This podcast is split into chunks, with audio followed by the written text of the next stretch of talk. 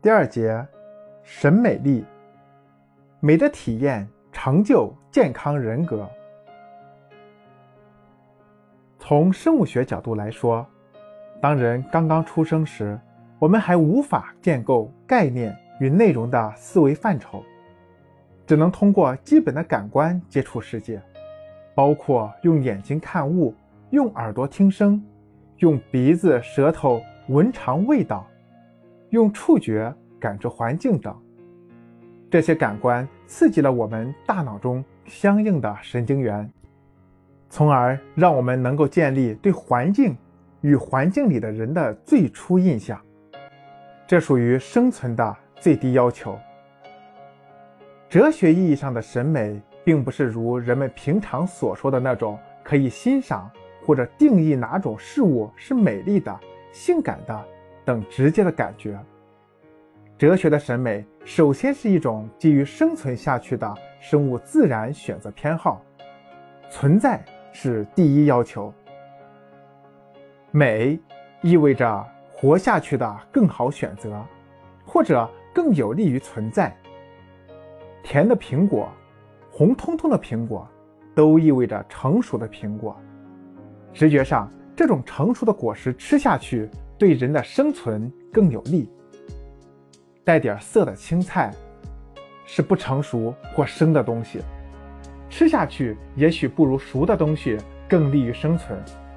于是，在原始的意识中，人就形成了青菜不如甘甜的苹果好吃的观念。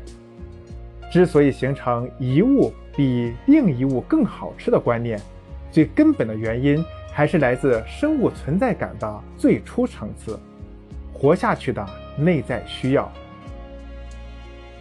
因此，我们经常会发现这样一种现象：小孩子大多喜欢吃甜食，不喜欢吃青菜。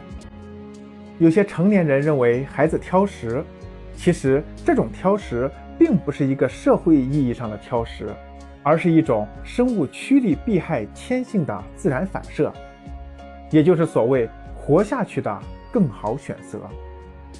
同理，对幼儿来说，在他们内在意识中，高大的物品、坚硬的物品，就象征着某种安全感，可以在大空间内躲避野兽，或用坚硬的物品攻击野兽，也可以有更大的机会躲过自然灾害。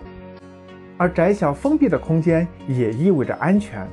可以用藏匿的方式达到类似的生存目的，所以小孩子喜欢在高大的物品与狭小的空间中跑来跑去玩捉迷藏，这也是人类对于存在感中最基本的生存安全感的自然反射。美最初是让人们产生安全或者更多生存机会的那些颜色、形状、质地、线条。光线明暗等，保证人类基本生存的物质，在人类心理上才是最亲近的。后来，这种让生存与繁衍变得更可靠的安全，一步一步地演变成美丽、性感、结实、健壮等生活要素的评价。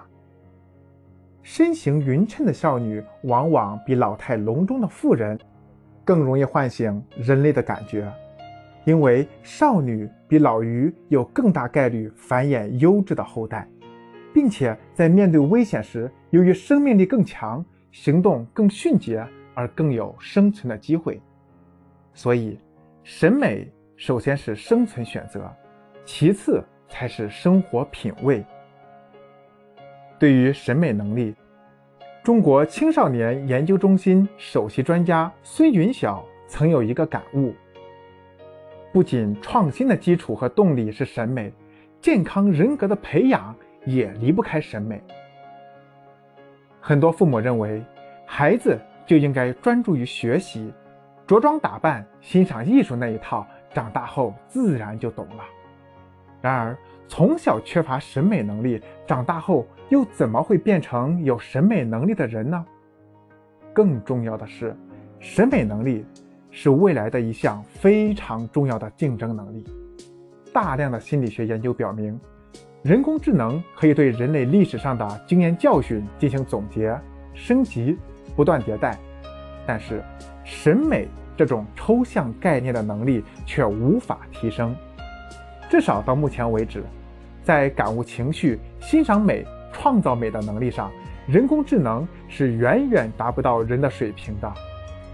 比如，当我们走过一片水塘，看到水中的美景时，可能会想到“行到水穷处，坐看云起时”，但机器是做不到的。当我们看到边陲大漠中壮阔雄奇的景象时，会吟诵“大漠孤烟直，长河落日圆”。而任何机器目前同样达不到这种审美水平。未来缺乏审美能力的孩子是没有竞争力的。这不仅在于审美能力可以让我们获得更多展示自己的机会，获得更多尊重和关注。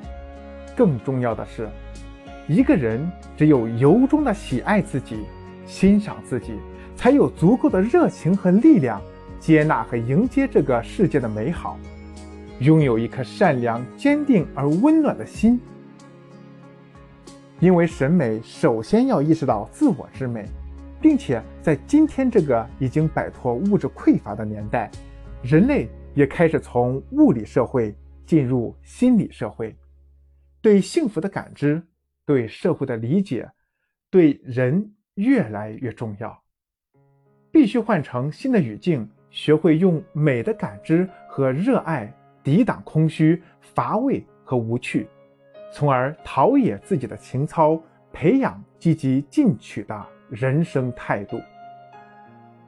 社会的不断发展与社会交往范围的扩大，加之互联网信息与网络经济的崛起，传统的物资刺激已不太能够激发人们更强烈的幸福感。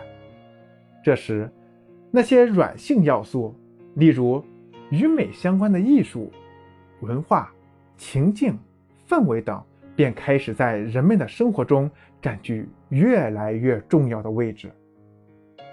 那么，我们如何培养孩子的审美感呢？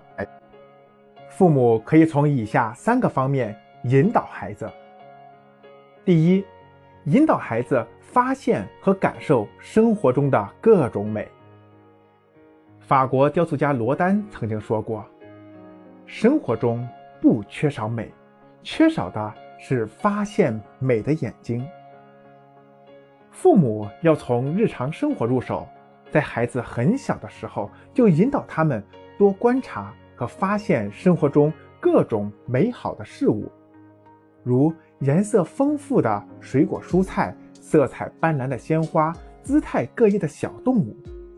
或者带孩子到大自然接触，感受自然的美，欣赏大自然中的山川草木。当孩子大一些后，可以带孩子去美术馆、艺术馆、博物馆等地方，用知识启迪孩子发现美、感受美和欣赏美的能力。第二，尊重孩子的意愿和选择。孩子一般从两岁起。就有了美的意识，比如他们会有自己喜欢穿的衣服，有自己喜欢的颜色等。对此，父母一定要抱着尊重的态度对待孩子，多给孩子一些选择权，不要强迫孩子必须遵循大人的选择和标准。因为真正的审美教育不是为了让孩子变成父母期待中的那样子，而是让孩子明白，真正的美源于内心。真正的强大是接纳自己的任何模样。孩子只有遵循自己内心的样子，才会变得自信、大方，对生活有自己的想法和观点，从而形成积极独立的人格特质。第三，鼓励孩子把自己想象成不同的人。